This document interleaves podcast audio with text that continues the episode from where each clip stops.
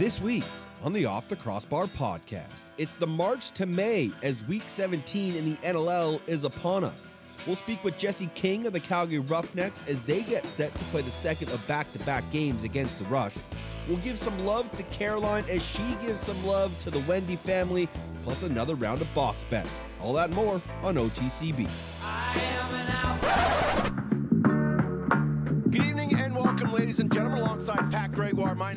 Teddy Jenner, and boy, have we got an absolute beauty for you tonight.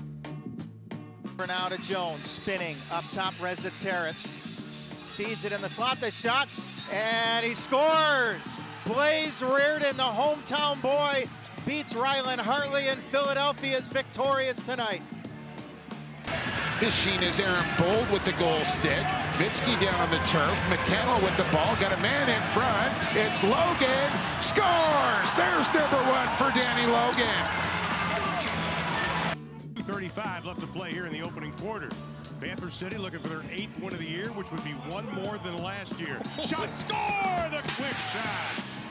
No surprise, Medeiros burying one in transition. Under pressure to find the open player. Connor Kearnan looking for another and deposits that home pass. Jamison as if time stood still for Kearnan. That's number four. Kearnan with the floater to the far corner. It was like he pushed that one over Jamison's shoulder.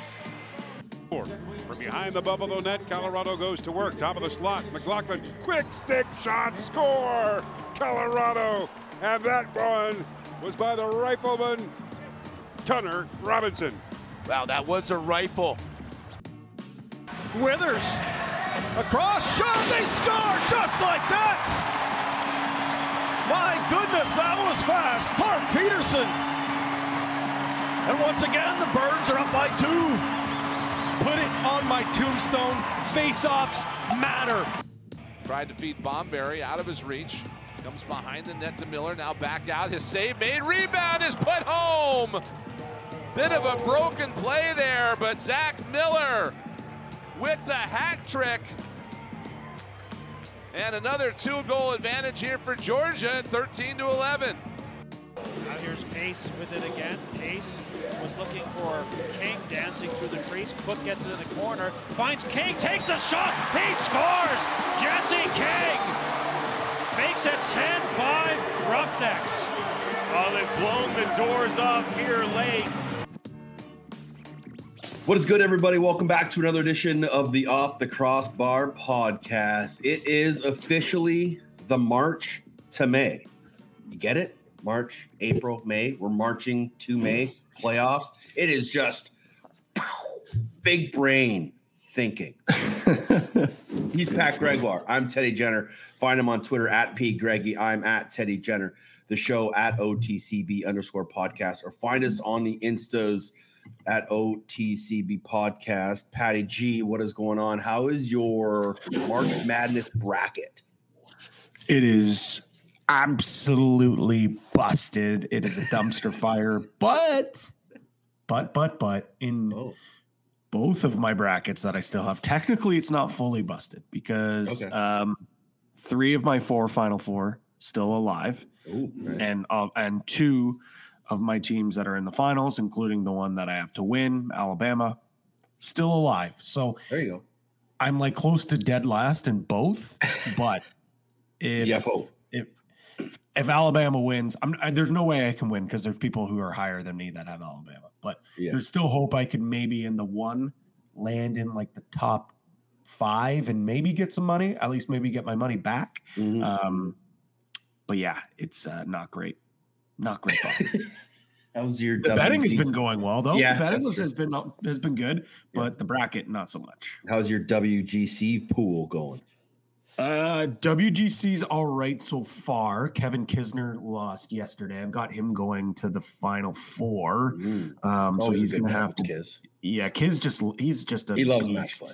He's a beast at match play. But uh, got Scotty Scheffler winning it all. He looked dialed yesterday. So I know Scotty Scheffler's the the chalky pick, but like his record in match play as well something Yeah. stupid like 12 2 and 1 or or something like that yeah I, I love match play it sucks um they're getting rid of this event Yeah. next year I hate that too. i hope they add something different though because uh it's a lot of fun, man. It's just a It different. is. If it's it's a different mindset, right? You- You're going head to head with, you know, a guy for 18 or so holes.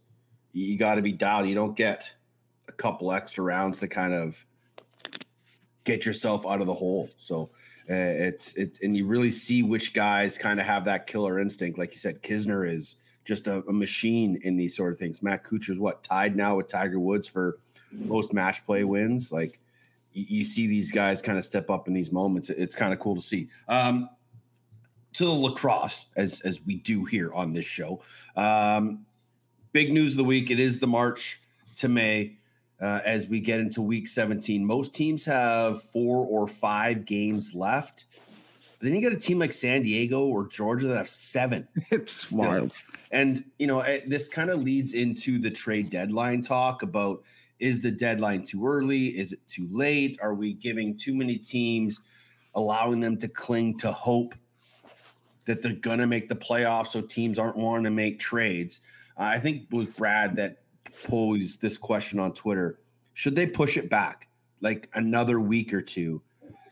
Or does that just give teams more time to kind of get in the hunt? Uh, for me, it's I, I I also think that you got to give these players time to to gel with their new teams. I think if you you kind of have it later, some teams might be reluctant to make a move so close to the postseason, especially on offense. So Yeah. I don't necessarily think um, that's the issue. I think where the issue lies is the comp picks, and they are, are Yeah. you know with, within the draft, right? Like. Um, teams immediately are starting conversations with, well, it's got to be at least a first or at least a second, whatever it may be, because if I lose this player in free agency, um, I'm I know I'm at least getting a first or a Right. second or whatever it may be. So I think if we start to lessen those or even get rid of them altogether, you're going to have more teams than willing to to to make a move. But why would a team trade? You know, for example, let's say Greg Downing. The reason why they trade him is there's a chance Downing might retire at the end of this year. There's no guarantee, but a player that's you know in their mid 30s uh, or just recently passed you know that threshold where they can become an unrestricted free agent. Well, yeah, then there's a good chance that you're going to get a, a first round pick for it anyways. So and, and that I think is the big thing. I, I don't know if necessarily it's the time of the year because, like Yeah. you said, it could also allow more people to get into the hunt. Yeah, as we see with the standings now, it's just uh, it is a cluster of teams that are in the hunt, and not just for their own division or own conference. That wild card seed is starting to get more and more into play each and every week. There were a few trade deadline deals. Obviously, you know there were some deals leading up to the deadline that had maybe a little more significance than the trades on Monday. But Rhys Duch goes to Saskatchewan for a conditional second. Greg McIntosh, sorry, Greg McIntosh, Garrett McIntosh to Colorado for a conditional second, and Liam Burns to Philadelphia for a second pick. Obviously, I think the the big one out of that is Rhys Duch. Um, He he tweeted out last night. Uh, well, Adam Levy tweeted out that Robert Church needs one more for a, a milestone assist or a milestone goal, and Duch is like, "Oh, I'd love to help with that." So he's already fitting in with that group. But what do you think the importance of making that decision was for Derek Keenan? Was it just so that they don't have to go strong left? Or was it, do you think they add a championship player like Rhys Duch, or is it both? I think it's a little bit of both. I think if you can get a guy like that, it, that without really having to, you know, jeopardize the future of your team, I think you go out and do it. Um, they have a, a ton of picks. They can part ways with a second round pick. Uh, it's not really that big of a deal for them or to them. But for me, I, I certainly think the bigger picture thing is is that now you don't have to rely on going strong lefty because as we've seen, you know, year after year, Mark Matthews plays so much better when the ball is in his stick more often, and you only roll roll with those three righties, and the emergence, or sorry, three lefties, and then the emergence of Clark Walter, I think allows Keenan to at least be a little more trusting that he can play a regular shift and get yeah. get more touches. But let's let's not get it twisted. At the end of the day, the carry and the load is going to be on those two other lefties in Keenan and in Matthews, and they're going to get the heavy minutes. They're going to get the power play time. They're going to get the last minute offense, um, the six on five, whatever it may be. It's going to rely on them, but Walter now can also still be a viable option as a number three, I, I believe. Saskatchewan sitting on the outside looking in at five and seven, a full game behind Colorado, who's at 506 and six. Uh, Garrett McIntosh to Colorado just bolters their defense. I think Noah LaBar went down with a bit of a knock. Um, so that kind of just fills a hole there. Liam Burns to Philadelphia, a guy that's already been in Philadelphia before. He knows Paul Day, he knows that system. Again, a team that is on, you know, in a playoff hunt, just bolstering their back line. Uh, do you think both of those deals kind of help those teams, or are they just kind of a, a filler spot? I mean, when I look at Philadelphia, I think it certainly helps them. You get a body that's not only a veteran, uh, but a guy that knows that system. Mm-hmm. And and I know it was in the the first inaugural season uh, of that new Wings franchise, um, but he's familiar there. Um, he's a veteran. He's a guy that has logged some serious minutes before, um, and I think that's kind of like when you looked at Philly, they made their big deadline deal, you know, a month ago to get Mitch mm-hmm. Jones. There was not going to be a trade that was going to have more impact than that, maybe arguably across the league to be quite honest. Um, but one thing that you could have maybe thought they could have done was go out and get a veteran defender to add some depth to a defense that is getting better and better as the season progresses.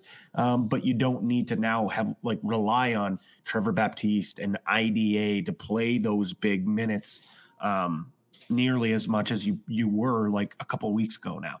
McIntosh, anytime you can add a, a, guy who plays a heavy game, a gritty game, but also can you know push and transition. Um, you know, Colorado, that's that's that's their game, right? Yeah. If they're going to win a championship, it's going to be on Dylan Ward and it's going to be on their defense. So why not add another piece like that, especially for a low price of a second rounder? Were you surprised it was Liam Burns that moved though? Because he seemed like a regular guy for Tracy Kelusky in Panther City. You know, he, he, played 12 of 13 games, chipped in five points, 52 loose balls, um, nine caused turnovers. Like this is a guy that that plays steady minutes. Um, maybe the emergence of Medeiros in that transition game kind of made him expendable. Um, it was kind of a bit of an interesting move. Maybe Ryan McLean's getting healthier and Ronan Push might see some minutes. Uh, so it was kind of maybe a bit of a head scratch that he was the guy that they moved, but obviously Philadelphia wanted their guy. They got their guy.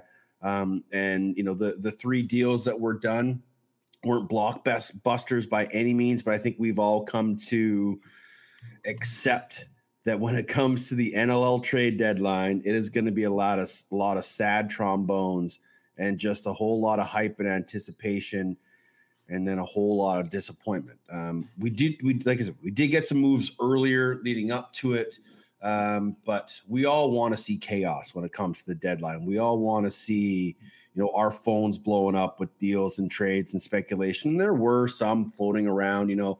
Um, Uncle Frank, Eric Fennell's name was being thrown, or sorry, Austin Shanks' name was being thrown around uh, as a possible trade option but his his work commitment kind of threw some teams in limbo. They they weren't sure that they wanted to take that on, especially for the asking price. Kyle Killen's asking price and Keegan Bal's asking price were way too high. So, uh, Team Sat Pat, uh, let's see how they finish over these next four weeks. Um, Buffalo has officially clinched, uh, quote unquote, after further review.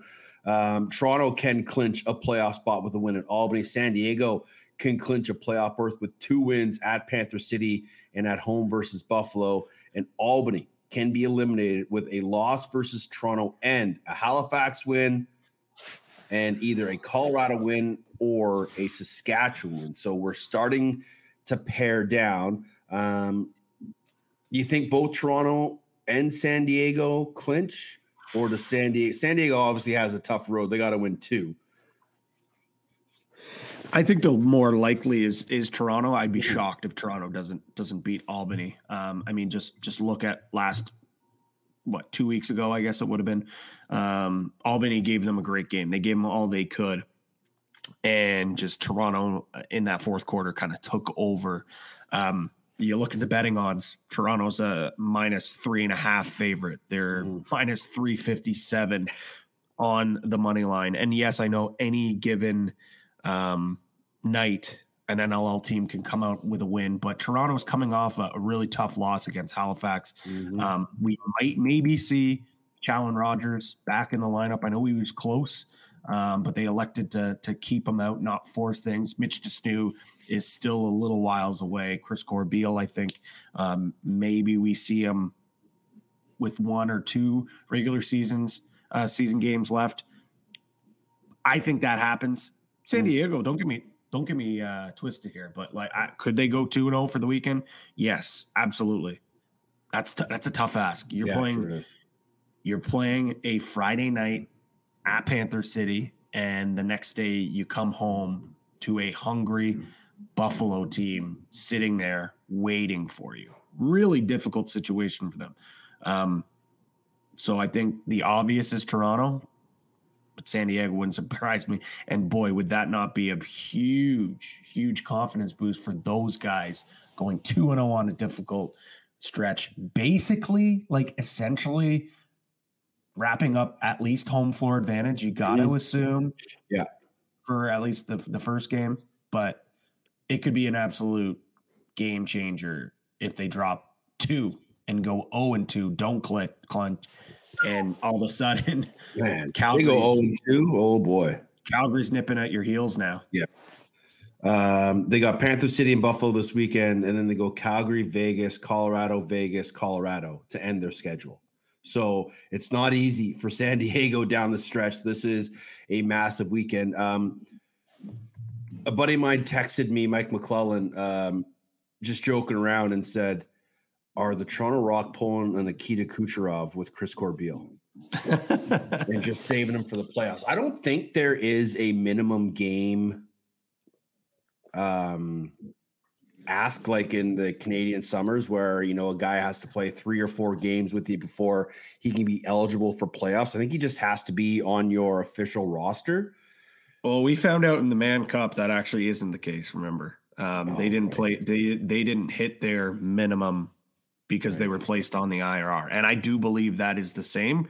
Obviously, we'll have to cross reference the rules, but my understanding is that you know if you're on that IR for the entire season and don't play a regular season game, you do not have to um, play a game in the regular season. You can come back for the postseason. So that's a question we probably should have asked Mr. Lemon in the NLL before this podcast uh, hit record. But again, um, if you ask The Rock, though, um, Matt Sawyer said he would love to get Corbeil yeah. into a game uh, rather than just throwing him into the fire. And he understands he's going to be fine, um, but this is a team that he's never played with before. Um, there's guys on the floor that he's never played with before. Uh, and Corbeil, obviously, you know, he's itching to get back, but at the same time, they're not going to rush him and just get him into a game so he can feel things out. If he's ready, he'll be there. If he's not, you're waiting until the postseason, basically. Week 16, quick recap Calgary and San Diego win to keep pace at the top of the West. Georgia, maybe a bit of an upset over Philadelphia, but the Swarm have won four of five, uh, almost five of five. If You take out that wild 19 18 game. Uh, you mentioned Halifax taking one over the Toronto Rock to get them back into the playoffs. New York beats Albany 13 10. The Firewolves just continue this tailspin. Buffalo loses at home to Colorado. Uh, just kryptonite. Mammoth in Buffalo, 13 8 for Colorado. Panther City beats Vegas 11 8. And then Philadelphia gets a win on the weekend in overtime as Blaze scores the winner. Uh, what a phenomenal game that was. Like, look at other than the the San Diego Vancouver game where it was seven goal spread, maybe the Calgary Saskatchewan where it was a five goal spread one goal, two goals, three goals, five goals, four goals, one goal. Like everything is within reach every single weekend, whether you're at the top of the table or the bottom of the table. It is just the best lacrosse of the season right now, and teams are playing out of their minds. One of the bigger stories, maybe over the weekend, and it might have had to do with St. Patty's Day. Um, we say at the end of every broadcast friends, cross, beers. It is the perfect combination. And there were some incredible attendance numbers across the board this weekend, including 17,000 in Calgary. It was amazing, man, to see the crowds. At, you know, it was raucous. Uh, the seats were filled. You mentioned Calgary; those numbers were great. Uh, what was it? F- you know, fifteen plus mm-hmm. in Bandit Land. Um, Halifax sent you know set their record attendance that they broke already this year. The nest was rocking, man. It was the it, it was an amazing, amazing atmosphere, and then even the Warriors, the, Warriors who are, you know, all but eliminated from contention.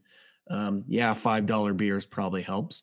Um, yeah, St. Patty's Day probably helps. Yeah, San Diego littered with tons of BC guys certainly probably helps as well. But still, for that fan base to still come out and you know break a season high uh, record attendance for their team this year, awesome. Kudos, kudos, kudos to those four teams uh, and their fan bases for showing up on such a big weekend.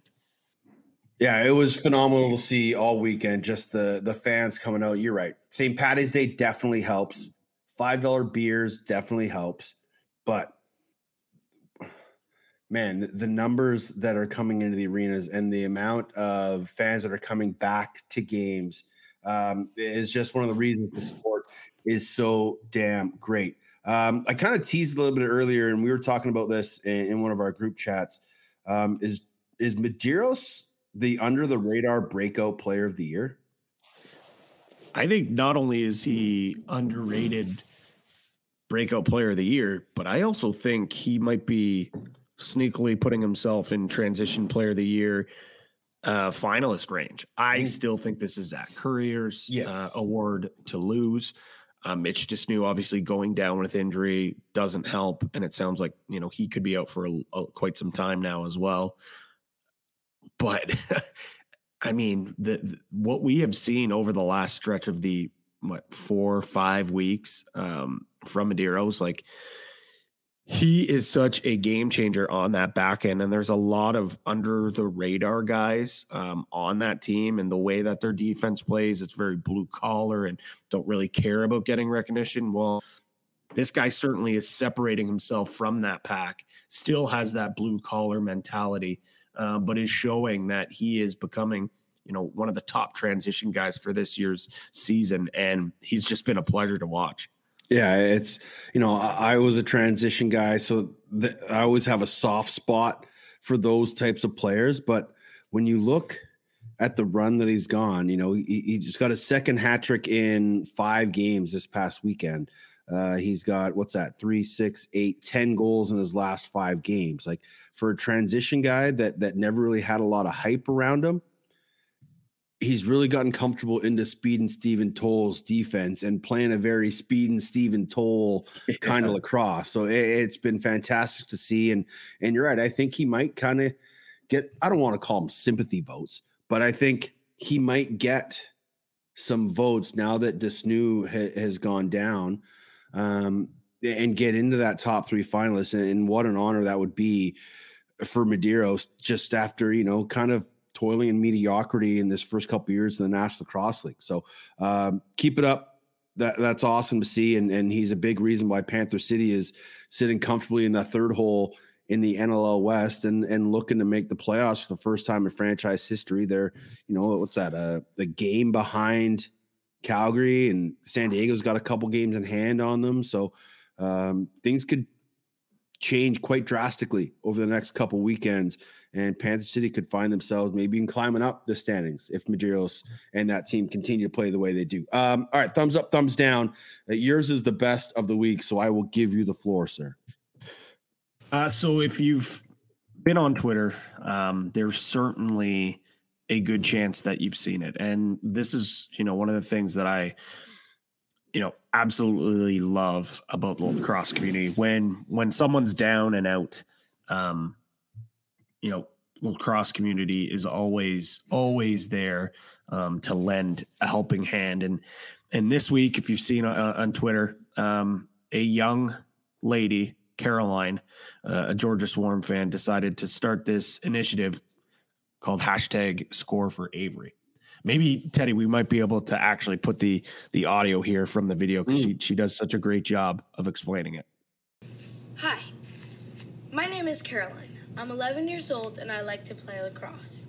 My dad taught me that if I want to play lacrosse, I have to respect the traditions. Lacrosse is called the medicine game because it helps people heal. And if you notice on my stick, it has AW for Avery Wende, and it's the same on my dad's. We want to make a donation to our nearest children's hospital for every time I score a goal, and we want you to try to do the same. Every goal you score, you donate to a children's hospital. If you're in high school, college, or NLL, we want to remember Avery and help the Wende family heal. Thank you.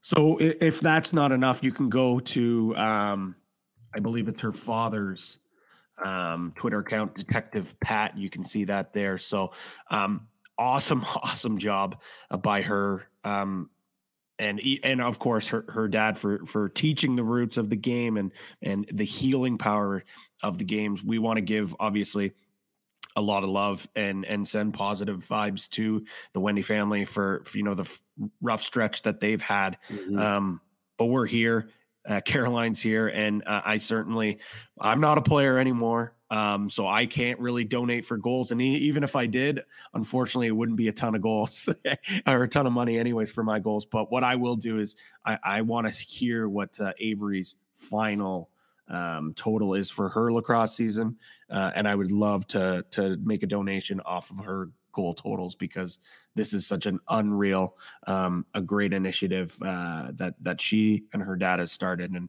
um, it's the reason why I love the lacrosse community, man. How about uh, you and I combined? We match what she raises. Deal. Deal? Sounds great to me. Perfect. Um, my thumbs up. Um, obviously, a little different. Um, but when I was watching the Colorado Buffalo game, we all know how intense that rivalry is. We all know how important those games mean to both those clubs, especially now late down the stretch in Colorado, trying to sort of regain their spot and get into a playoff picture. In that fourth quarter, um, Colorado was down a man, and Buffalo was pressing, trying to get back in that game. And I think Warren Jeffrey blocked a shot, might have even blocked both of them, but another defender blocked the second shot as, as Dylan Ward was kind of scrambling back in the net and it it ended up going to a TV timeout. And it was such a momentum builder and it was such a big moment that everybody on the defensive side of the Colorado Mammoth bench came off the bench onto the turf and was given helmet pats and hand pounds and, and butt taps, stick taps, whatever you want to their teammates. And that is to me a sign of a team that believes that they can still compete and still make a run at this. And that is a team that believes in each other, believes in themselves. And it just goes a long way to continually support their brothers. I just thought it was a really cool moment in that game, the impact that it had at that time and everything that it meant as Buffalo was trying to get back in that game obviously we know Dylan Ward is going to be the backbone of that group and he's going to lead them as far as he can mm-hmm. go. But when you get guys sacrificing and jumping in front of balls and diving in front of shots and sacrificing their body, everybody buys into that. So I just thought it was an excellent showcase of a team doing all that they can and a team that believes in their brothers. And it was just a really cool moment for Colorado for me just to see them kind of will themselves to that win and will themselves over their arch rival or one of their arch rivals in the Buffalo Bandits. Thumbs down. Go. Thumbs down to the NLL and the schedule makers. No Sunday lacrosse this week. We were treated to a couple of weekends in a row afternoon on the East Coast here, morning well, for you guys on the West Coast. the best. My take, and I was going to use this as a uh, a hot take or a burning take for this week for Coast to Coast, but it's not a burning take. It is a great take, and I think everyone would agree with fact. me. So it is facts. As soon as the NFL season is done in February, each week the NLL should have a Sunday game, whether it's Sunday early afternoon, late afternoon, mid evening, or even a late night Sunday game, a Sunday night lacrosse. The opportunity to have eyeballs on the game from a national standpoint with ESPN, TSN, or heck, even TSN Plus and ESPN Plus. There's an opportunity, and the NHL has done it for many years, and it has been, you know, when when that NBC sports contract uh, was first signed, that was one of the big kickers. It was all the games would be on uh, NBC Sports Network, but also there would be, you know, national TV on NBC itself, and that helped the growth over the last couple of years. Now ESPN, we're we're seeing it a little bit more as well. So for me, Sunday fun day lacrosse absolutely mandatory as soon as the NFL season is over. Uh, couldn't agree more. My hot take kind of is the opposite of what we were talking about with uh, beers, friends, and lacrosse. Where the hell are the lacrosse fans in Fort Worth?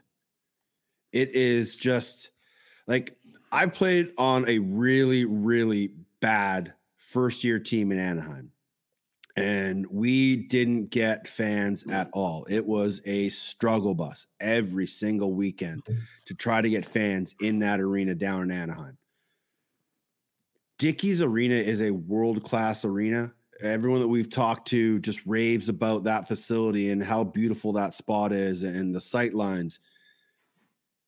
But the fans just do not want to come out. And it's heartbreaking to see all the hard work that these men are putting in to become a playoff team and become a contender and in their second year and they can't get more than a reported 2300 fans inside that arena. The camera people didn't do them any justice on the broadcast by doing a full wide pan and, and showing end zone shots and things like that just so you could see how truly empty the arena was I hate to be that guy, and I know other people have said it. I just do not know how much longer they can stay in Fort Worth if it continues to be like this, especially if they're going to be a team that's going to be contending in the playoffs. Like, what if these guys somehow, what if Panther City somehow gets a home playoff game and they have to play in front of a thousand fans on national television? It Well, will that- look ridiculous.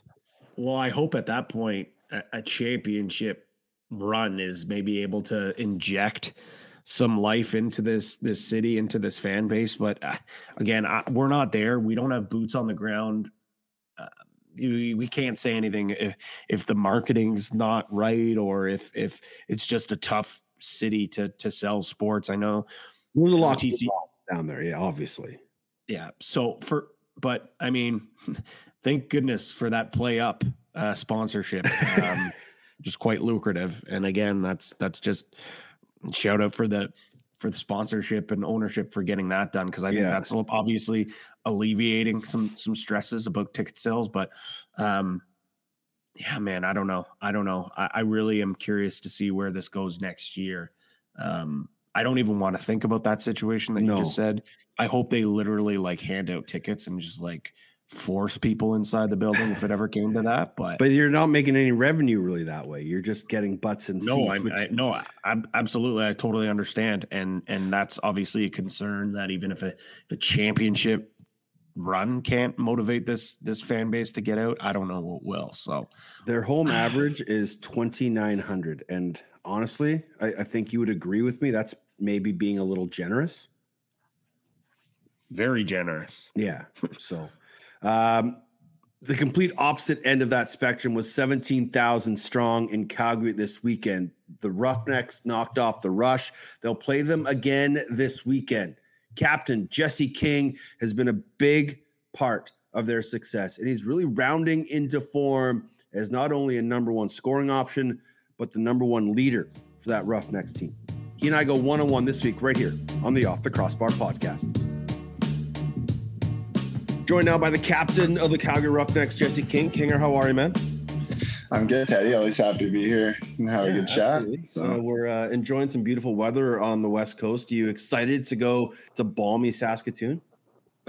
yeah, I was funny. I was looking at the weather today, and I think it's like minus 15 there right now. So eventually, we'll go somewhere where it's nice and warm. The following weekend, we're in San Diego, so hoping that we got some nice weather there as well. Uh, I'm sure it'll be nice and sunny down there. Um, obviously, you guys are playing some incredible lacrosse right now. What's the mood with this group, knowing that you guys are really putting a good thing together?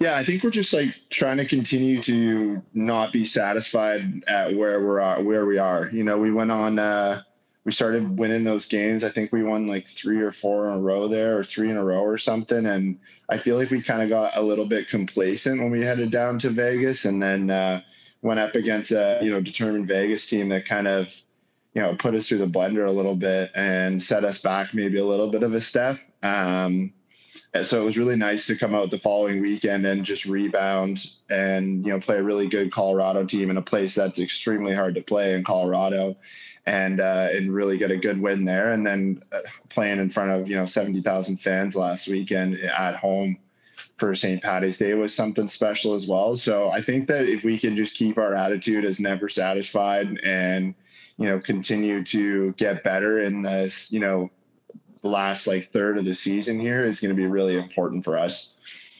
You mentioned the crowd in Calgary this past weekend. Was that the biggest regular season crowd you'd ever played in front of? Uh, probably pretty close. I think when we won in 2019 or even last year, the St. Patty's Day game is always is always crazy. So yeah. um, it was definitely definitely up there. I will say that that's for sure. If not one, maybe two. But uh, yeah. it's hard sometimes when it gets that full. It's like hard to tell which one's more sometimes. but uh, you know, we're we're really lucky. We're really fortunate in Calgary for for the you know community to kind of band together and around us. We've got some guys in market there in Calgary that do a really good job getting out and about and um, you know coaching those elevate teams and then you know Zach and and Harry and Dan do a good job just going to like other little community events. So it's really cool to see it all kind of come together. And when the families can fly out for those big games, I know that Delb's had a pretty big family uh, out and friends out for that game as well. So it's it's nice when a lot of guys are from Vancouver and it's just an easy flight to get to Calgary. Uh, obviously, Delbs, you said had a big crowd on hand, but is he a bit of a bust? He didn't have uh, an assist this past weekend. What's going on? I don't think that those things go together very well. um, you know, Delbs is a, a guy that over the last couple of years has you know, really come into his own into his uh, as a goaltender, and you know, he's he's the back, he's the MVP of our team. He's the guy that holds us all together, hold, does a really good job holding us all accountable um, throughout the week and on game days. So it's always really great to see him get rewarded for those you know aspects, and when he can get you know assists and get us going on the back end, it's uh it definitely lights a little fire under you and gets you excited. And you can see it in him too, because he you see when he makes a save and he picks that ball up and it's like immediately in his stick and he's just like in that you know athletic stance to already get the ball out it's like man like christian is dialed right now. So those things just get you they get you amped up during the game. You, you like to celebrate those little things and see that body language from guys especially like a leader from christian. So um I, I don't doubt we I don't think we've seen his last assist for the season so you're you're finally healthy, and we kind of talked about it earlier in the year. It, you know, you're starting to finally play full seasons of lacrosse, which has been a while for your NLL career.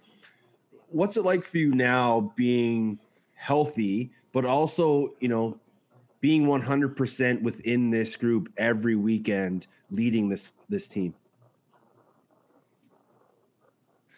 Yeah, it's it's really self, uh, you know it really helps with that self help with your mind. You know, it's it's nice to always like speak, talk the talk, and like when you're on the sidelines, you can do as much talking as you want, and you can do all the work behind the the scenes that nobody sees. But nobody really sees how much work you put in until you step on that floor. So it's nice to go out there and lead by example and um, you know, for myself, it, it, helps so much with my confidence of every week, you know, feeling a little bit better, feeling a little bit better, having more trust within yourself um, to make moves that you generally wouldn't make on the floor and go and make plays that you generally wouldn't make. Um, because getting injured, like obviously there's the the physical aspect of it where you know you don't want to take a step because your foot hurts or you know your knee hurts or whatever but then when you get to that 100% it's like okay now i have this like ingrained into my brain where like i can't make this step because like i'm too slow to go one way or like too slow to go another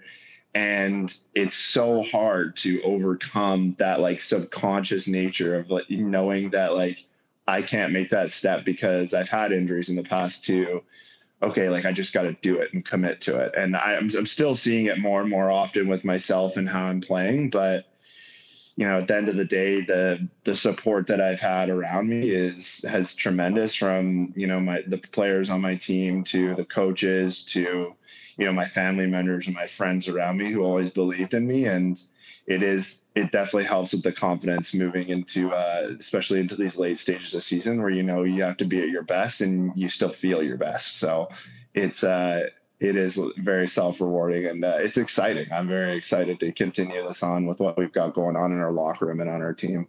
And obviously over the past few years you know the team has lost berg and Dickson and Dobbie now you've stepped up into that leadership role. Have you noticed yourself changing in that role?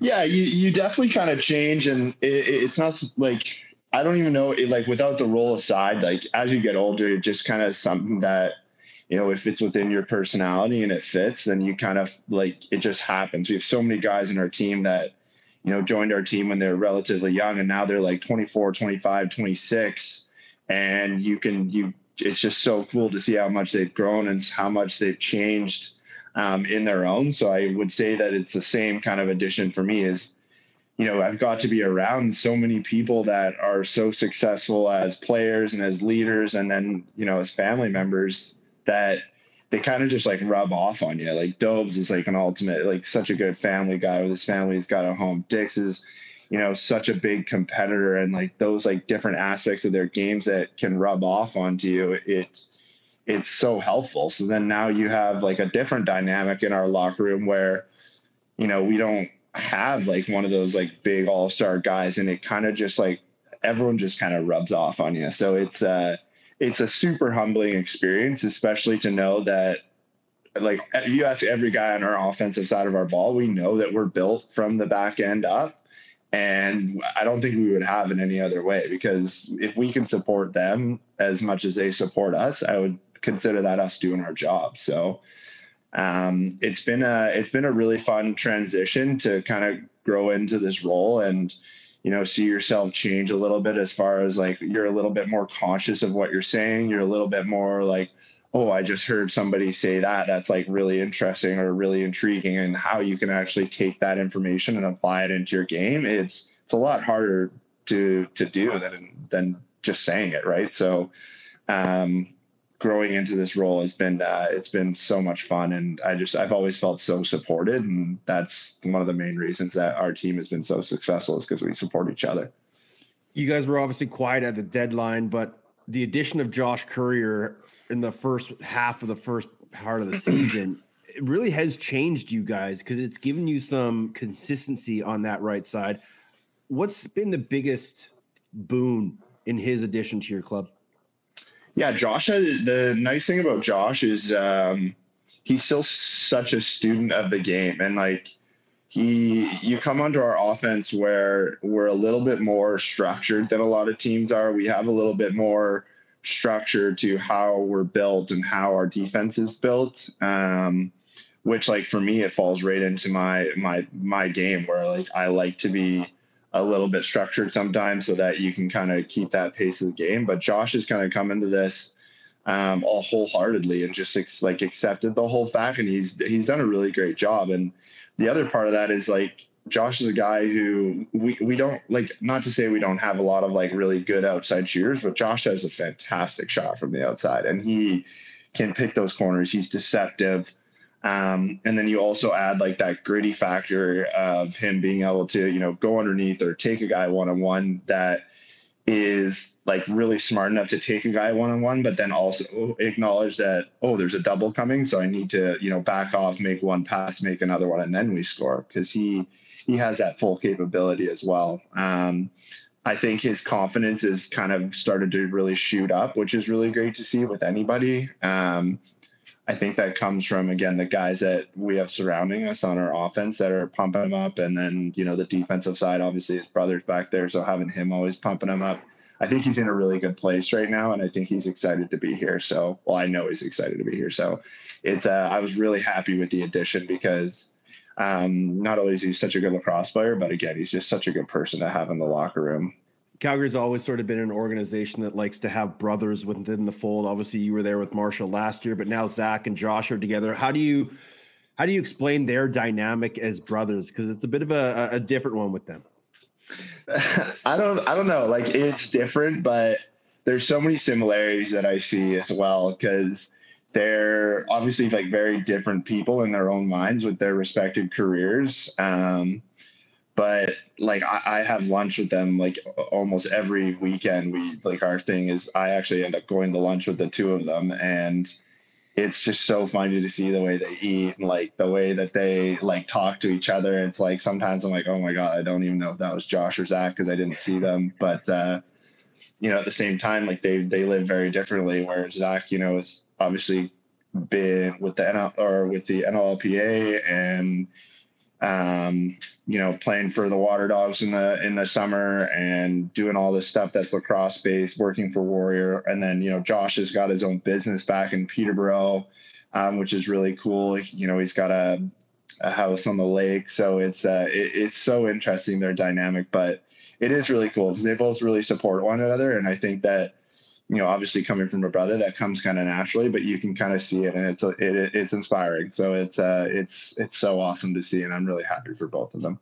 You talked about the intricacies of your offense, and Curt Malawsky is one of the best X's and O coaches in the league. And any chance we get to see your guys shoot arounds, you guys are very meticulous about going through your offense systematically and on strong left and strong right, and this play and that play how hard is it to kind of come into that offense and learn it and, and keep up with everything that Curt employs?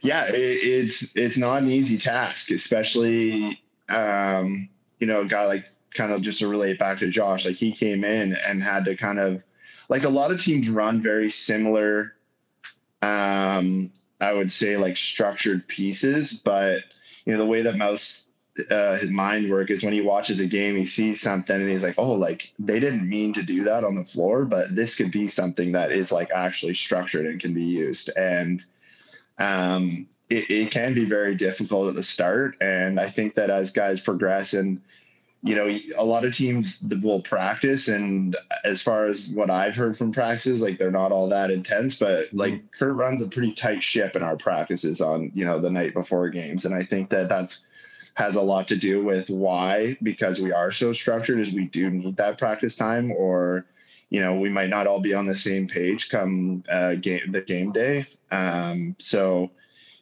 you know even even myself and like guys in the offense like we still sometimes go out to run a play and i'm like oh my goodness like I totally didn't do that right. Or we'll call something and then we'll end up doing something else. Like there was two or three times in the last game that I was talking to Pacer and I was like, we just ran the wrong play and still scored. So like, I don't really know what, what, happened. And it's just like, the thing is, is it, they all like are very similar and they're all mm-hmm. set up very similar, but like they're, it's also like you could, there's so many like different intricacies or like factors that could lead to the same, you know, goal in the end. And as long as you can read the situation and react on time, you're going to end up making the right play. It's when you don't, have that ability to like read the situation or the ability to like just follow through with the play, then that's when things kind of get a little hokey. But um, I, I really love it. I do love it because there's always a, next step to where you can go or what you can do as an offense. And that makes it really easy on us. And I think that when we do get those opportunities to be a little bit more, um, you know, free will and play free ball and kind of just go out and swing the ball, is that you still end up seeing you know similar like sets on accident because that's just like how your brain meticulizes that information as you end up just doing it because that's what you were taught to do. So it uh, it helps guys learn the game so well, and it's helped me learn the game so well. And now I see things that I potentially wouldn't have seen in the past, all because you know the coaching job that we have on our on our team. Are you becoming a better student of the game under Mouse? yeah, I think everybody does, to be honest. Even like every single time he'll like I'll say he'll send me a clip during the week, and I'm just like, like I'll end up being like, oh, sometimes you're like, oh, I, I actually saw this already, and like I thought similar. I just you know was gonna wait till practice, but he's always on top of that kind of stuff, and I think um, you know a guy like Pacer who you know has his own lacrosse kind of coaching going on during the week for his for Preston, like he's such an intelligent player. He's such an intelligent coach that for all of that, like he makes things really easy for all of us around or around all of us as well. Um, and when you have guys like that that are just students of the game, it can really take them from, you know, being a player that like is good to being a player that's like really phenomenal. Uh, another player that's become really phenomenal is Tanner Cook. How impressed have you been with his jump in his second year? Yeah, it's it's awesome, and I have all the faith in the world that Cooker will continue to you know escalate his game. I it's it's funny because like I look at him and I kind of think of myself in the first like few uh, seasons of when I was playing. Is you're kind of that like bigger body that's, and especially when Dobes was here, like my job was basically to, you know, go and set picks for Dobes so that we could open up his hands or I could roll off and, you know, be a threat there. And that's kind of how I feel like this situation is kind of lined up. Um, I'm not saying I'm nearly as talented as Dobbie because I don't think that's true at all, but um, it's uh, it's really cool because I feel like I've been in those shoes before, so I, I know how I would like to receive feedback or you know re- have feedback returned to me because I'm just I'm just so familiar with the situation. So it's um, like I said, I don't I don't think this is where Cooker will hit his ceiling. I think he'll continue to grow, and you can see he's starting to develop an outside shot. He gets in those grimy areas um, he's really learning that pick and roll game, which is can be so lethal when guys are like smart enough to know when to set a pick, how to set a pick, and where to set a pick. Um, that, those are again back to being students of the game. Those are things that you learn with uh, with the coaching and the experience, and he's uh, he's really starting to take off with all that kind of stuff. Uh, you've scored 49 points in your career against the Rush, uh, the most against any opponent in your career. What is it about playing Saskatchewan that brings out your best? um, I didn't know that, but it's uh, I don't know that like there's something about the rivalry there that has been created since you know even before I was here. Um, it's it's just always something special to know how like it just feels like when they dominated for so long so you always want to mm. perform your best against them especially i feel like we always play them in these like big crowd games where you know, we played them last year on St. Patty's Day as well. We played them this year on St. Patty's Day.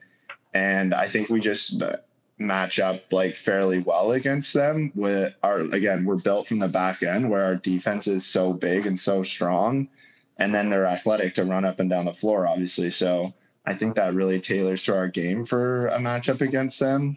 Um, when guys like Mano, and uh, you know Jeff are matching up there against their big, better players. It's Jeff's so familiar with their offense, obviously coming from that team. He has a good idea how things work over there, so he's giving his insight for what he thinks, and I just feel like we have we're a good matchup there. Uh, you will obviously get the marquee matchup going against their defense guys like Dilks and, and Rubisch. What is it like every shift going out against some of the best D guys in the NLL? Oh, it's so hard, and those guys, uh, those guys obviously don't make it easy because, you know, a lot of times when you play teams, like they usually have bigger guys that are, you know, they're there because they're big, and then they want to keep you out of the middle, and then you have other guys that are like a little bit smaller, but they're so intelligent, so they play smart. But now you've got guys like Dilks and Rubisch who are like are both of those things, and it's like great. So like, I have to like try and beat them in so many different ways and we have to try and beat them as an offense in so many different ways and that's where i think we're really successful is when we're like we shared the ball so well last game that you know, kind of took out, like they were kind of trying to help out everybody else because we were swinging the ball so much. And that's where, as an offense, we can be so much more effective. As I think when we're swinging the ball well and the ball's touching everybody's sticks and you're changing, you know, the depth of the ball when, you know, it's not always staying, you know, up on that 45 and swinging back to the 45 on those sideboards. You can get the ball low into the corner and it just it makes the defense move and it makes people's head turn and it's it that's where we need to continue to to play, and that's what that'll continue to make us successful. I think. Uh, you guys got two games, or you're two games back of San Diego for first in the West, and you got one game against them in your remaining five. How important is it for you to guy for for you guys to secure home floor advantage through the playoffs? Yeah, I think that right now, like our goal is obviously to just secure a spot in those playoffs. Um, you know, whenever you can get home floor advantage, it's always exciting. It makes tri- the travel easier, makes you know your your game day routines a little bit easier everything's a little bit easier. So if you can secure those that first game for home floor that's great. But i think our focus right now is just trying to make the playoffs. And to do that we have to first win this game this weekend against saskatchewan. And then uh, we'll look towards the next week kind of once that's finished off we mentioned, you know, you guys are built from the D out with Christian Del Bianco and, and, that defensive unit, but the transition game for you guys is the best in the National Lacrosse League. A couple games ago, you guys had seven goals out of your back end. How much pressure does that take off of you as an offense when those guys, you know, Shimmer and Currier and Jeff and Mano and Wild are even scoring goals, big goals for you guys? So how much, you know, more freedom do you guys have in offense when you know you can get goals from your transition D? Yeah, I almost look at it as like, from my perspective, is that I don't know, and maybe this is just my stubbornness and like our, our, stubbornness as an offense is like when you see the defense scoring that many goals, you're like, okay, like they're doing their job and they're doing our job right now. Like we need to contribute here. so obviously, like it does let you like if you're winning, like it's great and you're you're you can play a little bit looser. But if you're like if it's a tight game, it can be a little bit nerve wracking because you're like, obviously we're not getting anything going on offense because the defense is scoring. And when that happens, like there's a lot of times that you're not actually getting possessions on the floor. And that can be really tough because if you're going every, you know, two minutes compared to like every one minute, that's like half the possessions if you think about it. So it makes it really hard to get in a flow. But at the same time, like if they're scoring goals and we're getting the ball back right away and we're getting right back out there on offense and we're getting our reps, like it's kind of a double edged sword, but also like you are, it, it's also how our team is kind of built. It's like we want to score a lot of goals in transition. We want to score a lot of goals um, in settled five on five when we can. And then you kind of have to take those goals uh, that you can potentially get on the power play. Those are kind of the three main ways that you get goals in this league. And if you can distribute them like relatively evenly throughout a game, or if you can have a little bit more on the offensive side and then, you know, a few goals in transition and then a couple power play goals, like I think that's kind of optimal for how you want to win a game. Um, so it definitely there is a sense where yes, it does take a little bit of stress off us because we just continue scoring, continue scoring, continue scoring. And then at the same time, there's also you know that little bit piece where it's like okay like we need to get out there and we need to contribute and we need to do something on offense so that our defense is completely wiped from playing defense and then run down the entire floor and scoring so um, i think that there's been a little bit more trust with our d guys this year where you know they're they've just gotten a lot smarter with the way that they're transitioning the ball. Like they know when to take those shots. They know that like okay like i got down here. It's a two on one that's kind of stale. Like let's pull it out. We're up by two. And like like let's get a good set. Like i feel like there's a relatively good understanding of when is a good time to go and when isn't where i don't think not so much that it hasn't been that way in the past but i just think it's developed been developed really well into our uh, transition guys which is is so important for an offense and then also so important for a defense because that means you're getting off the floor and you're getting the rest that you need before I let you go, um, obviously you, you made the announcement you're going to go to the PLL this year, uh, return to the PLL and play with the boys of the Chrome. What was that decision like for you? Was it hard? Um, and do you think we'll see more guys kind of opt for PLL over the Canadian Summer Leagues?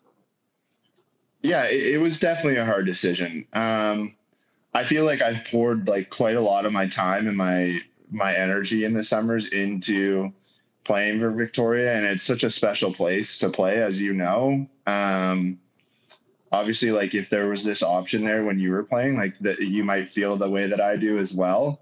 Um, so it was a difficult decision. Uh, at the end of the day, like you kind of need to do what's best for yourself in some situations, which I feel like a lot of the time I don't really do. Um, so I'm trying to make a decision what's going to be best for me and my body and uh, what's going to prolong my career coming up on, you know, 31 this summer. Um, so I, I, am excited. It, it, it was hard decision. And then when I talked to coach Soudan about, you know, playing, he, he just has so much faith and so much, um, you know, like respect for my game that it made it really easy at the same time for me to just say yes and like continue with what I already thought I was going to be doing. Um, it's a little bit less games in the summer.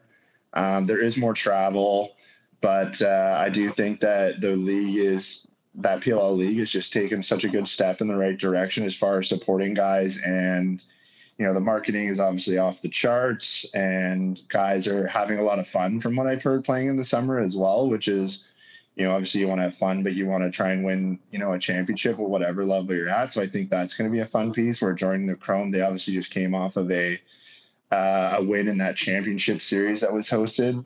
Um, so you know that the parts are there and you know you that i'm hoping that i can just you know be a small piece of that puzzle to contribute and as far as more guys going, um, it's it's tough because it's such a small league still where there's only like eight teams. So there's very limited spots. And even for myself, like I'm just hoping to make the team at this point and, you know, contribute in a small way. Whereas like, uh, unless there's going to be more spots available soon, there's so many kids coming out of college these days that are so talented, so athletic, so young that they're, they fill those rosters like pretty quickly and like pretty dynamically that it's, it's a hard they're hard teams to make. So guys obviously will take the chance and try and you know try out for a team and make it if they don't play. You know, I imagine they would play in the summer wherever their respective teams are. But um, as for right now, I I'm not really sure like if guys will take the step or more guys will take a step or less guys. Um, it'll be interesting to see how the summer leagues react to a lot of these yeah. guys like big players that are are starting to go and play in this league because it's again, the summer is such a you know if you're living in a town with a team, it's such a respected game there, and it's it's what brings a lot of that community together. So I hope that uh, they can do something to to change that. And saying no to Tim Soudan isn't an easy thing to do, is it?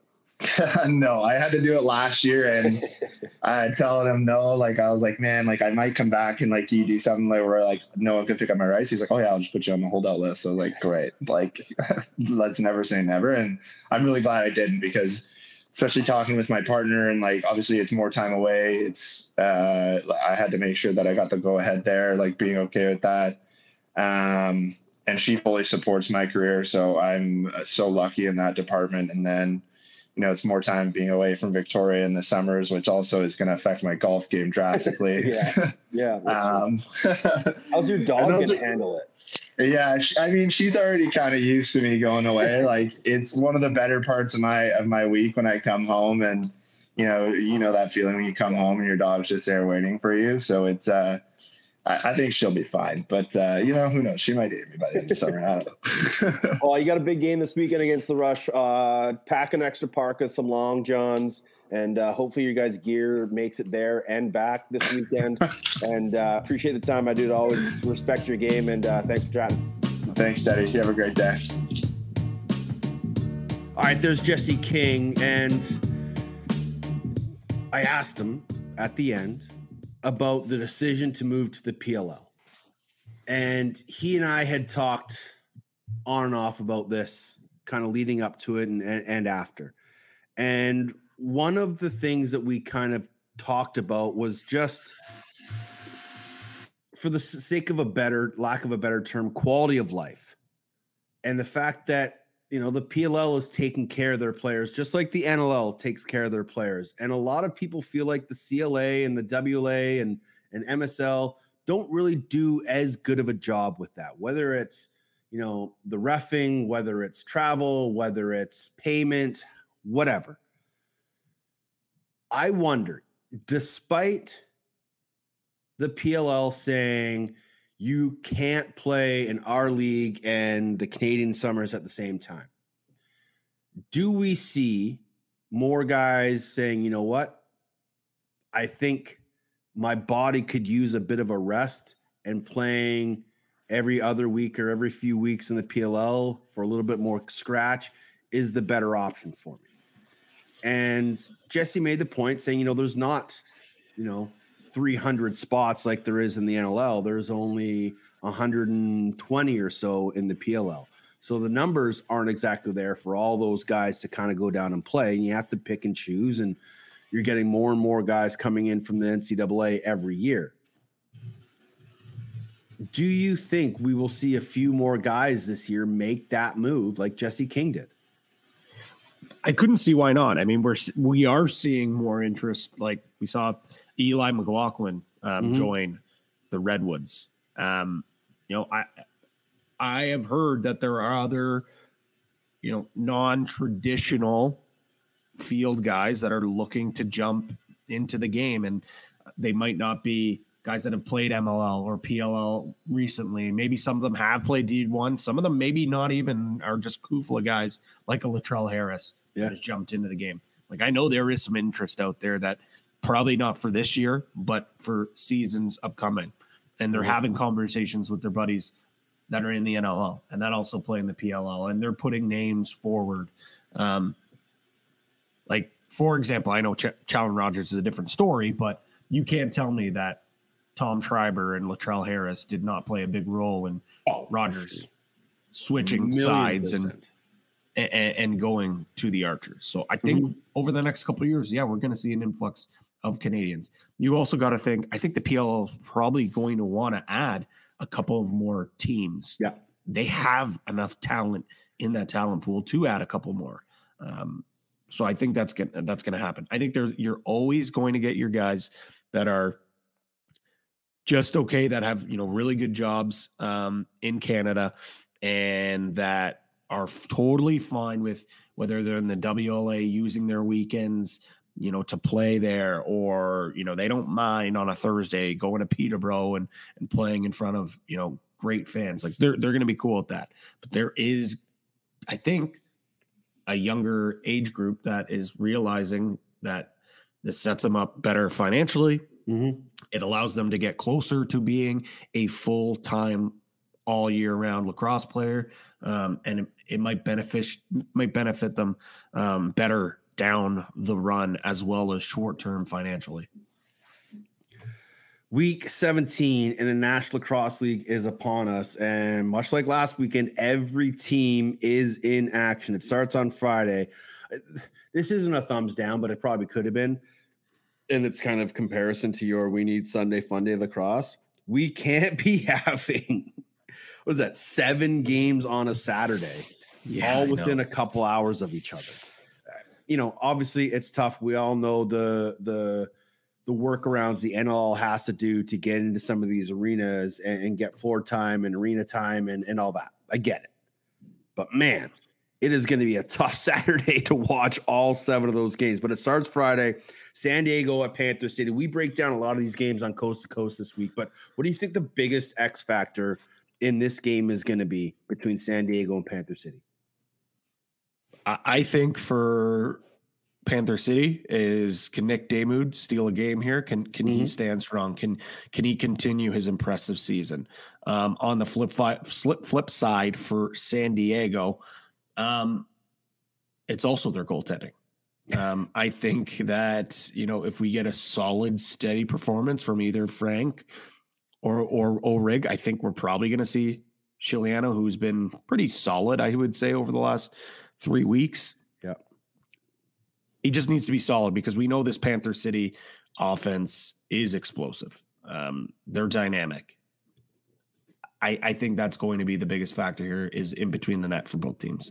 Yeah, I think I agree with that. I think San Diego's got to get a little transition going. You know, yep. they've got some incredible athletes back there.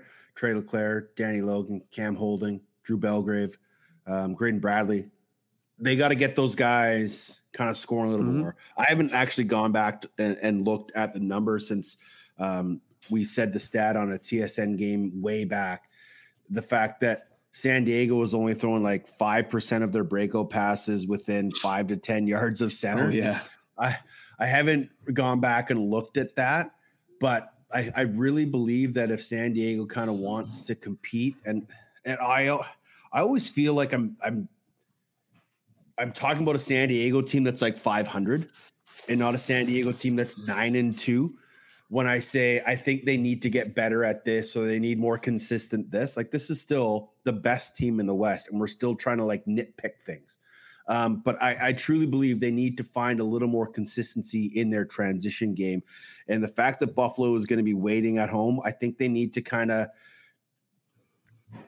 get in and out of this game unscathed and, and, with a lot of confidence and not have it be uh, an overtimer or, or, just a real endurance battle. They need to kind of play as a championship caliber team and impose their will on Panther City because they know what's waiting for them at home. And I think the, a big way for them to kind of get a comfortable win – is if they can get that transition game going. So uh, that is the only game on Friday night. Saturday, it all starts in the capital city of the state of New York, Toronto at Albany. The Rock coming off that big loss to Halifax. Uh, you mentioned it on coast to coast. It can't be a trap game when you're coming off a loss, but this is a huge game for Toronto if they're going to want to get first place in the East and it's evidently clear that that's what they want. It's yeah, sure, you know they're they're not rushing back a Mitch de Snoo, Chris Corbeil,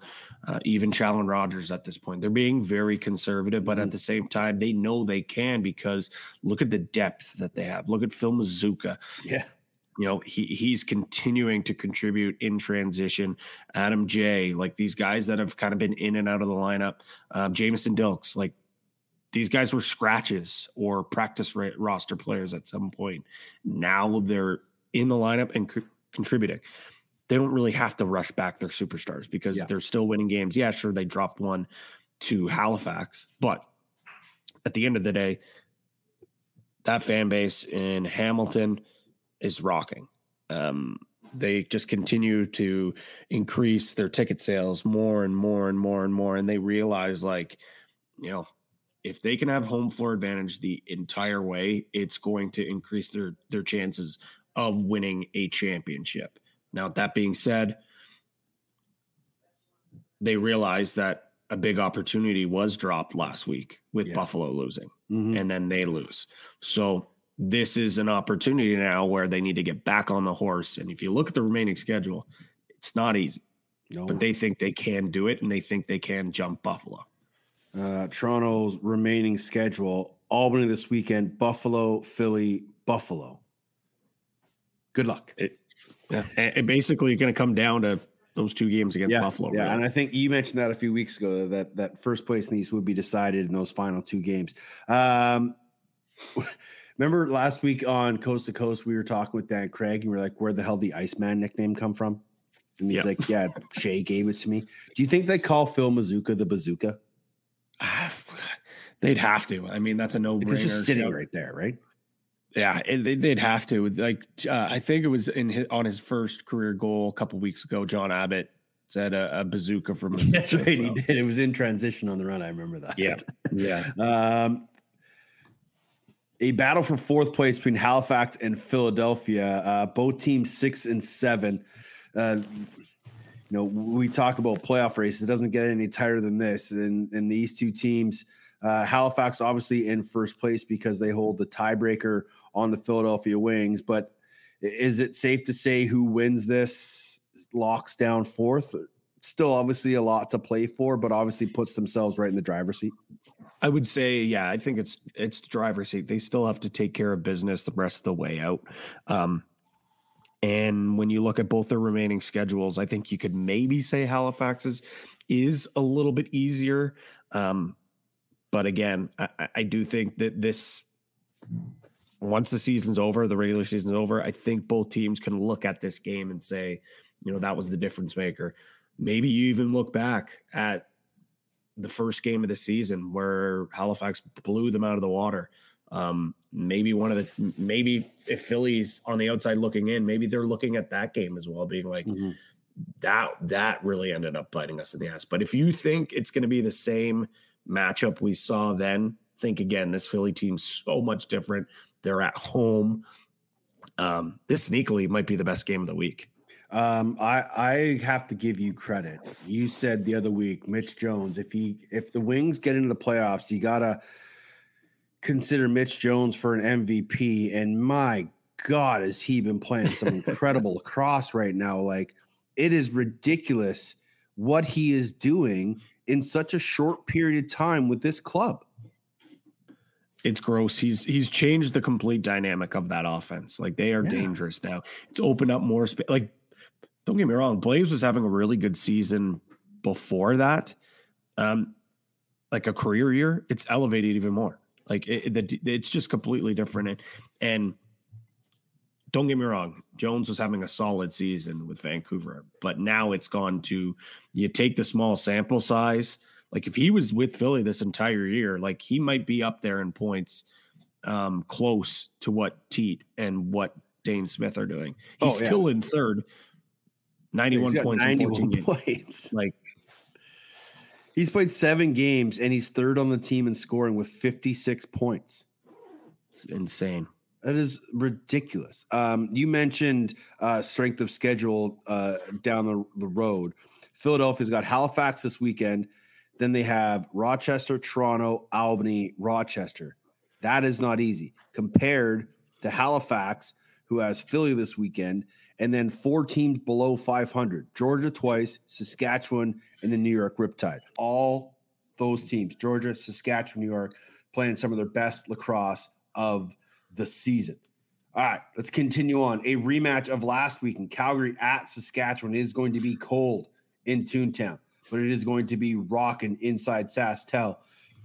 This is a massive game for both clubs. Obviously, Saskatchewan trying to get into that playoff hunt. Rhys Duch's first game uh, with his new club. I had to go back and kind of look, but it is crazy to think that this is what now Rhys's one, two, three, four, fifth team in his career, but it's the first time he's ever been traded. What? He'd never been traded before. Vancouver released him. Calgary released him. Halifax released him. Colorado released him. Wow. Or, sorry, Colorado traded him. Wow. I I would have assumed there was a trade in there somewhere, but that that is wild. Right. So um, Duch's new new home in, in Toontown. Obviously, he's he's always played Calgary well in his career. Um, so it'll be interesting to see how they fare. But you know, this is one of the better rivalries in the National Lacrosse League. These clubs just do not like each other. Uh, they always play great lacrosse, but for Calgary, if they want to get that first place in the West, home fourth throughout, uh, they got to continue winning games. And if Saskatchewan wants to get into the playoffs, they got to start winning games. It, will be interesting to see how this one plays out because, like I said, it was a rematch of last weekend. Mm-hmm. Calgary kind of had the control of that most of the game. They seem to have Saskatchewan's number, but we'll see how things play out. You mentioned Rhys Duch yeah. and playing well against Calgary.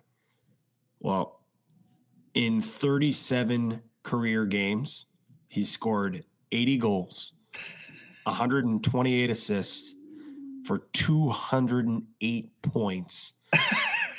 against next, Calgary alone. Against Calgary alone. The next is Colorado. Colorado. Yeah. 36 games, 182 points. He's averaging just about five 0.62 points per game against the rigger. So yeah, these teams don't like each other. Well, their newcomer obviously likes these matchups because he lights the lamp. What's the the depth? What is it? Einstein said the definition of of insanity is is uh, ex, you know doing the same ex, thing over and over again and expecting, expecting a different result. Yeah, that is me with the Saskatchewan Rush right now. I think every single week is going to be their get right week. But the last, what, three, four weeks, four. it's been the same thing over and over. I'm expecting the breakout offensively. I'm expecting Bouquet to, to play like not even at what we saw at the start of the year, but just, you know, make the saves that need to be make, made. And the defense is holding up their bargain. They're playing great. young transition players stepping up, scoring big goals, but this offense just looks so disengaged and uninspired. Maybe the trade of Duch will, ironically, give a little bit of uh, of jolt to that offense. And the fact that we've talked about it at length, we won't get into it too much more. The fact that Mark Matthews is going to have the ball in his stick a little mm-hmm. more, maybe this is the switch up that this team needed. February 4th, Saskatchewan at Vancouver. Do you remember what happened that night? I don't. It was the bouquet F bomb. Oh, TSN, and they have gone one in five. Oh, yikes! Don't swear on TSN, kids. Don't swear on TSN. Um, Godzilla is coming to San Diego. Um, as San Diego returns from Panther City, they will head home. They will take on Buffalo. They will be wearing their Godzilla jerseys. Um, I thought they were doing like superhero night, but I guess it's just Godzilla night. Um, but more importantly, the Buffalo Bandits and the San Diego Seals, and what some think could be a NLL Finals preview. Uh, Buffalo will be rested, ready, waiting. We talk about the the momentum teams have in, in playing the second game of back to backs, and we saw it with Philadelphia over the weekend. That they win that game, uh, they play that first game against Georgia they have to go on the road. Uh, they go on the road the next day, and they come out like gangbusters, and they have tons of energy, and they're mm-hmm. using that momentum from the night before. But as you saw in that second half, they kind of went downhill. They lost a lot of energy. They allowed mm-hmm. Rochester back in that game. Obviously, they win in overtime. But will San Diego be able to get 60 minutes of energy after having to travel back from Panther City against a Buffalo team that is pissed off and, and ready to kind of right the ship again? I think so because I think they're going to have a nice travel. I, this is just speculation. I didn't hear anything. There's no indications. Just this is me guessing. I think they might maybe charter a flight on their way yeah, home from I Panther City the night before, yeah. probably sleeping in their beds or sleeping in, in, their usual hotel rooms that they normally sleep in for the guys that aren't in market. Um, they'll be able to make it to morning shoot around so that's my belief, at least. That's certainly what I think. But you bring up a great point. The the starts are always there for the back to back. Can they hang on and keep that momentum in the second half against a Buffalo team that, for whatever reason, this year are a second half team? Yeah, I think you know second halves are huge, and, you need to be able to find that extra pep in your step as those games go along. So we see how San Diego does. Um, you know, Patty Merrill is going to have that group going. I wonder if they kind of play a couple different bodies in that second game uh, just to kind of have fresh legs.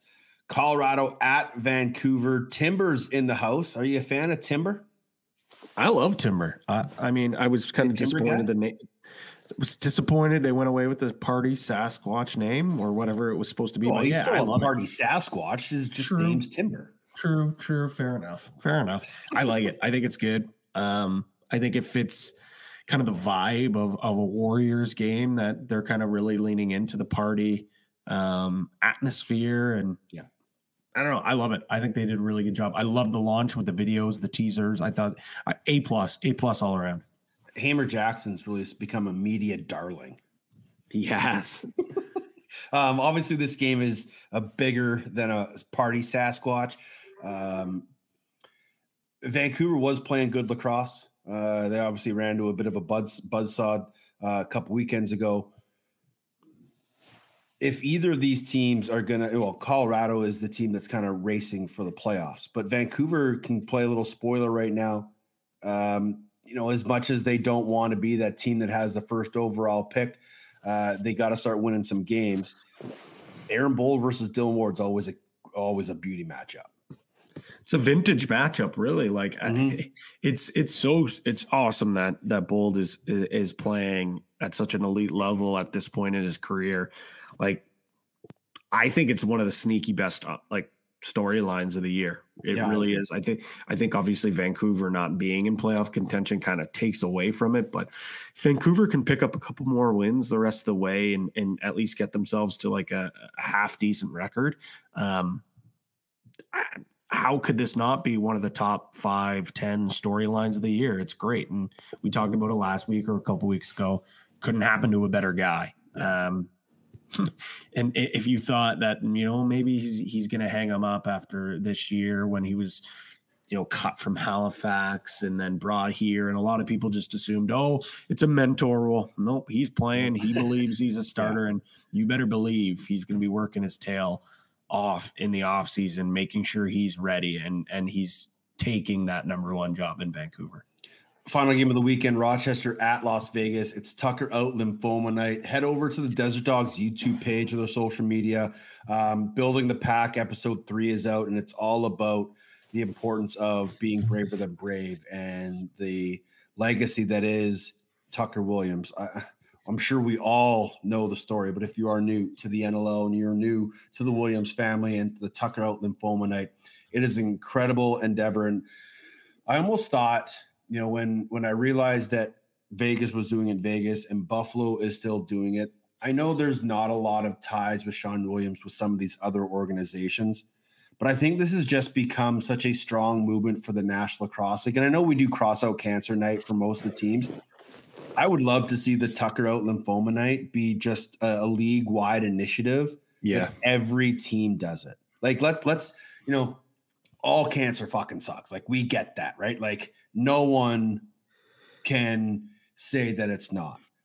But let's just, for lack of again, lack of a better term, let, let's pick our lane and let's be our lane lymph Burkitt's lymphoma.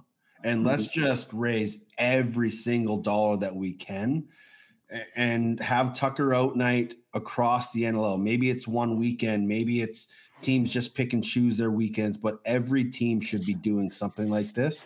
I think it would be a great night. But uh, on, on a bigger scale, Rochester at Vegas, the Nighthawks trying to keep pace. Vegas scratched and clawed. Maybe uh, the loss this last weekend kind of takes them out of a playoff hunt, but. Um, this is going to be a fantastic game, considering that Vegas has Rochester's first round pick next year.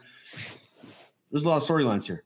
There's a ton of storylines, and I, it, you know, obviously, when you look at it from a game standpoint, it's hard to take away the bigger picture. And and with the Tucker out lymphoma night, it's going to be an emotional night. And you even hear in that video, as you mentioned, you know, Zach Greer says like we have to temper our emotions, and it's like you can get too high and get caught in those emotions, but also you can use those emotions to your advantage and allow something that is bigger than the sport motivate you. Play for Sean, play for Tucker, play for the Williams, play for everyone who's mm-hmm. gone through this terrible disease, and and use that emotion to your advantage. And I think it's going to be an unbelievable effort from Vegas. I think they're going to give everything they can to come out on top, but they're playing a tough Rochester team. Uh, again, another Rochester team that come off a, a disappointing overtime loss. And I don't think you can play the letdown card because of it. If they if they were to beat Philly in overtime, this would be the perfect letdown spot. It's a, it's in Vegas, first time these guys are going. Um, Vegas is almost out of it. The emotions will be running. Um, but the fact that Rochester dropped a huge advantage or a, a huge opportunity to s- keep pace with Toronto, keep pace with Buffalo, they're not letting this one go without a fight. And I think this this is going to be an unreal game.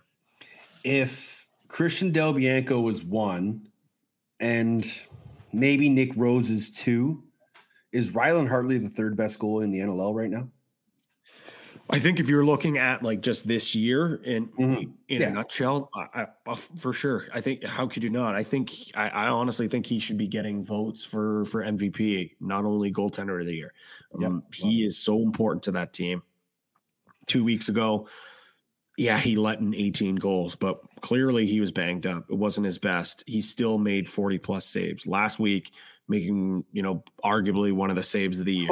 Um, Like you mentioned it when Rochester looked awful in that first half, awful. He kept them in that game. Um, yeah, I know they didn't win, but he was the reason why it was a close game in that first half. So for me, it's a no brainer. Um, he is a special goalie. He's a special talent, and he might be one of the best goalies this year.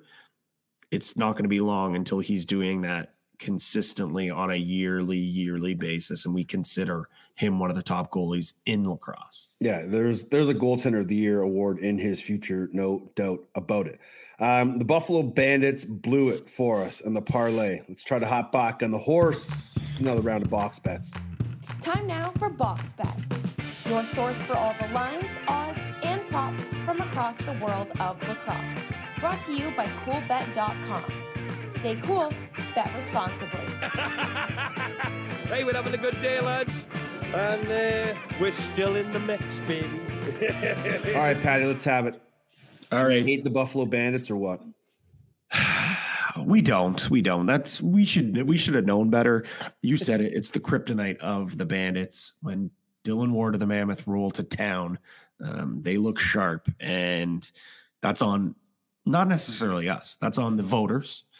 But hey, so, it is what it is. It was close. Calgary won with relative ease. New York won with relative ease. It's fine. We'll get back to it. So I was looking at the schedule, and as you mentioned, like, damn, it's it's a tough slate. Mm-hmm. It's a really tough slate. So talking to the folks, the odds makers at Coolbet, and they had a great idea. Why don't the OTCB listeners and the cool betters take a little stroll to Patty's prop shop. so that's what we're going to do. I took hmm. three props so we don't have to worry about winners or losers. And I went with arguably three of the best lacrosse players on the planet Tom Schreiber, over three and a half goals. Lyle Thompson, over two and a half goals. And Jeff goddamn Teat over seven and a half points exclusively. You will not get this bet anywhere else but at coolbet.com. And you'll get the price at plus 555. Captain America over three and a half. Dejas over two and a half. And Jeff goddamn Teat over seven. Uh, plus 555. That is a ridiculous number. And if you listen to Coast to Coast this week, uh, my hot burning take was that Jeff Teat would be the fastest to 1,000 points. And the numbers that he's putting up is ridiculous. So um, if you don't think he can get seven and a half points this weekend, you obviously haven't been watching Jeff Teat play lacrosse because uh, the guy is a mutant he never shoots the ball more than like 87 miles an hour, but it looks like it's going 110. And he's just that goddamn good. I I we sh- probably should have talked about this more last well, when we were going through the slate.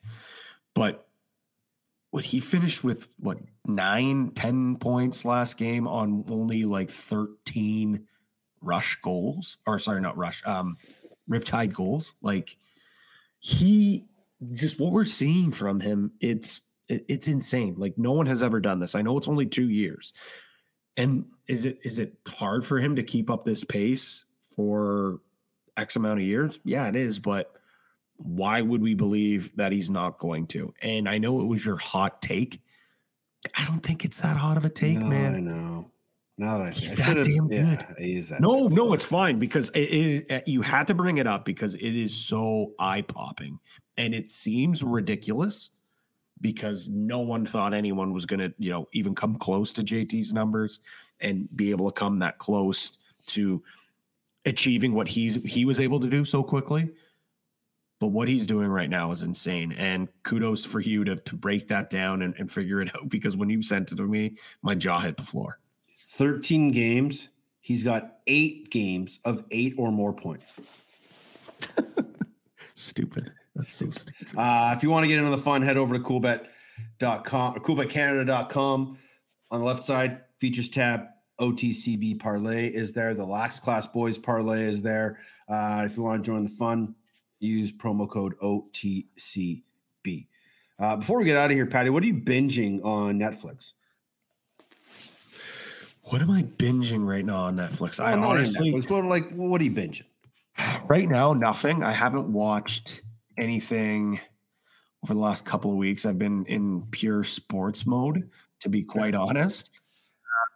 But I watched the oh, the uh, the Malaysian airline documentary. The uh, last Oh yeah, yeah, yeah, yeah. About the missing plane. Yeah, Yeah, I really was a good one. that. But I hear the the Waco, Texas apocalypse is on Mm. my watch. Uh, A couple of my buddies said it is a must see TV, so that's on my list. Um, got a weekend off of of, of not calling a lacrosse game this week, so Mhm. maybe maybe I'll dive into that during the day. We'll have to see. Um, But The uh, What about you? The What do you downfall. The downfall of United Airlines was a pretty good one. If you don't mind, you know, hearing about planes that just completely drop out of the sky. But okay, um, I'm watching uh, the Wu Tang American Saga doc, Okay. like uh, mini series, and we all know the correlation between Method Man and the PLL and how we played Yeah. lacrosse. There is a, a not a full episode. De- I guess it's full episode essentially dedicated to the character of Method Man and sort of his backstory. And there is plenty of lacrosse highlights in this episode. no way, no way. Sure, they make him wear double zero and another guy's number is zero five. but and they're using like old school Bacharachs and like MXs and stuff like that. But it, it kind of kind of caught me off guard. And all of a sudden, Method Man walking down there with his stick and helmet, and out there playing around. Like it was actually pretty cool. And um, you know, I don't know if a lot of people know the backstory of Method Man from the Wu Tang Clan that he actually played lacrosse growing up. But this, I actually kind of, as I was watching, I'm like, oh, I wonder like how far back in his storyline are they going to go? And sure enough, big lacrosse scenes in this in this episode. It was awesome. I love that. Now, which platform is that on? Because I, I will I will be adding it. Stars, To my- maybe. I okay. don't know. Like it's uh, it's on Apple TV, and I think I think it's Stars uh, has it. But uh, Wu Tang and American Saga, I'm still. I think I'm like almost near the end of the first season. There's three seasons so far. Um, I was caught up on Ted Lasso. I'm caught up on Mandalorian. I'm caught up on Bad Batch. So I was like, oh, a bunch of people have told me if you can get past the acting, it's actually a pretty good little mini series, and I'm quite enjoying it.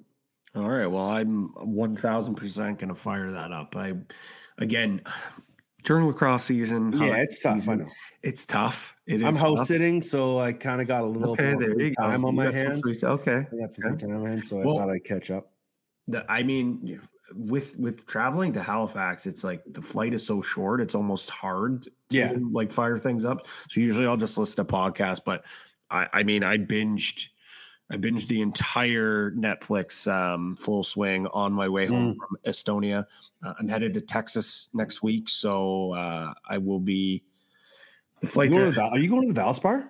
I'm going to the Valve. Yes, Patty. Yeah, so boots on the ground, watching our boy Taylor Pendrith. Um, I'll be there, so I will have some time. That is a little bit of a longer flight. I think Mhm. our, I think we fly into maybe Dallas Fort Worth.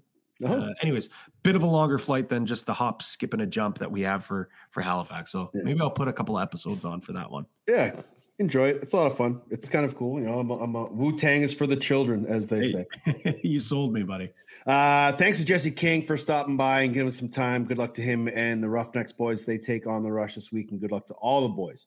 Stay safe, be healthy. Uh, he's Pat Gregoire. Find him on Twitter at Pete Greggy. I'm at Teddy Jenner. The show at OTCB underscore podcast, or find us on the Instas at OTCB podcast. We are in week 17, just five more. Toronto, San Diego can clinch. Albany can be eliminated. How will it all play out? We'll break it down for you next time right here on the show. Enjoy the games. If you go to a game, take a friend. If you take a friend, take two. Take a friend, buy them a beer. Lacrosse, friends, beers, perfect combination. Until we speak again. Stay safe and be excellent to each other. I am